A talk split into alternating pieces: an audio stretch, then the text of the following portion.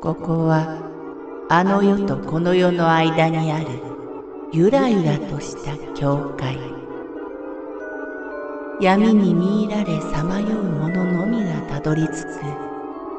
大曲が時の世界へようこそ。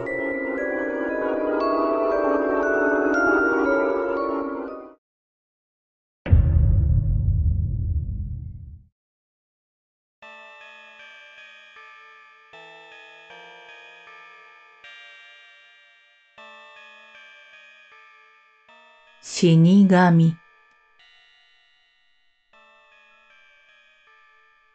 一番インパクトがあった目撃談は、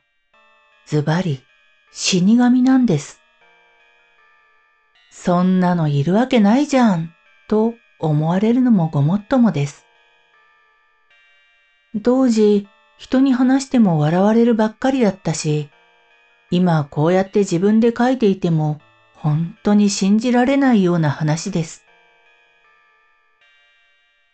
今から数年も前ですが、夜中にふと目を覚ましたら、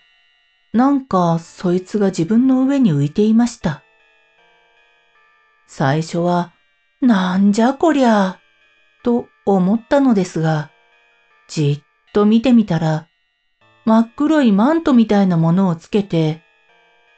三日月型の鎌を肩に担いで、顔は青白い骸骨で、未だに信じられないけど、どう見てもあれは話によく聞く死神そのまんまの格好だったんです。怖いよりも、あまりにまんまなその姿に唖然としているうちに、そいつはスーッと動いて、真横にあったクローゼットの中に消えていきました。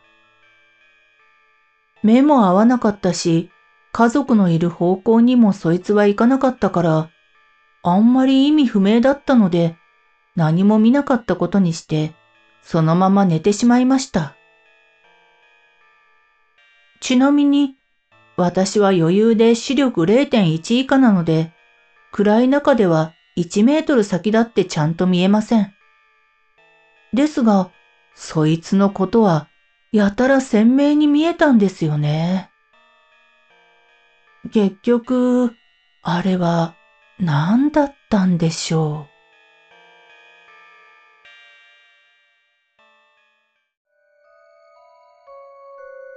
この番組は怪談大曲時物語に寄せられた投稿をご紹介しております。大曲時物語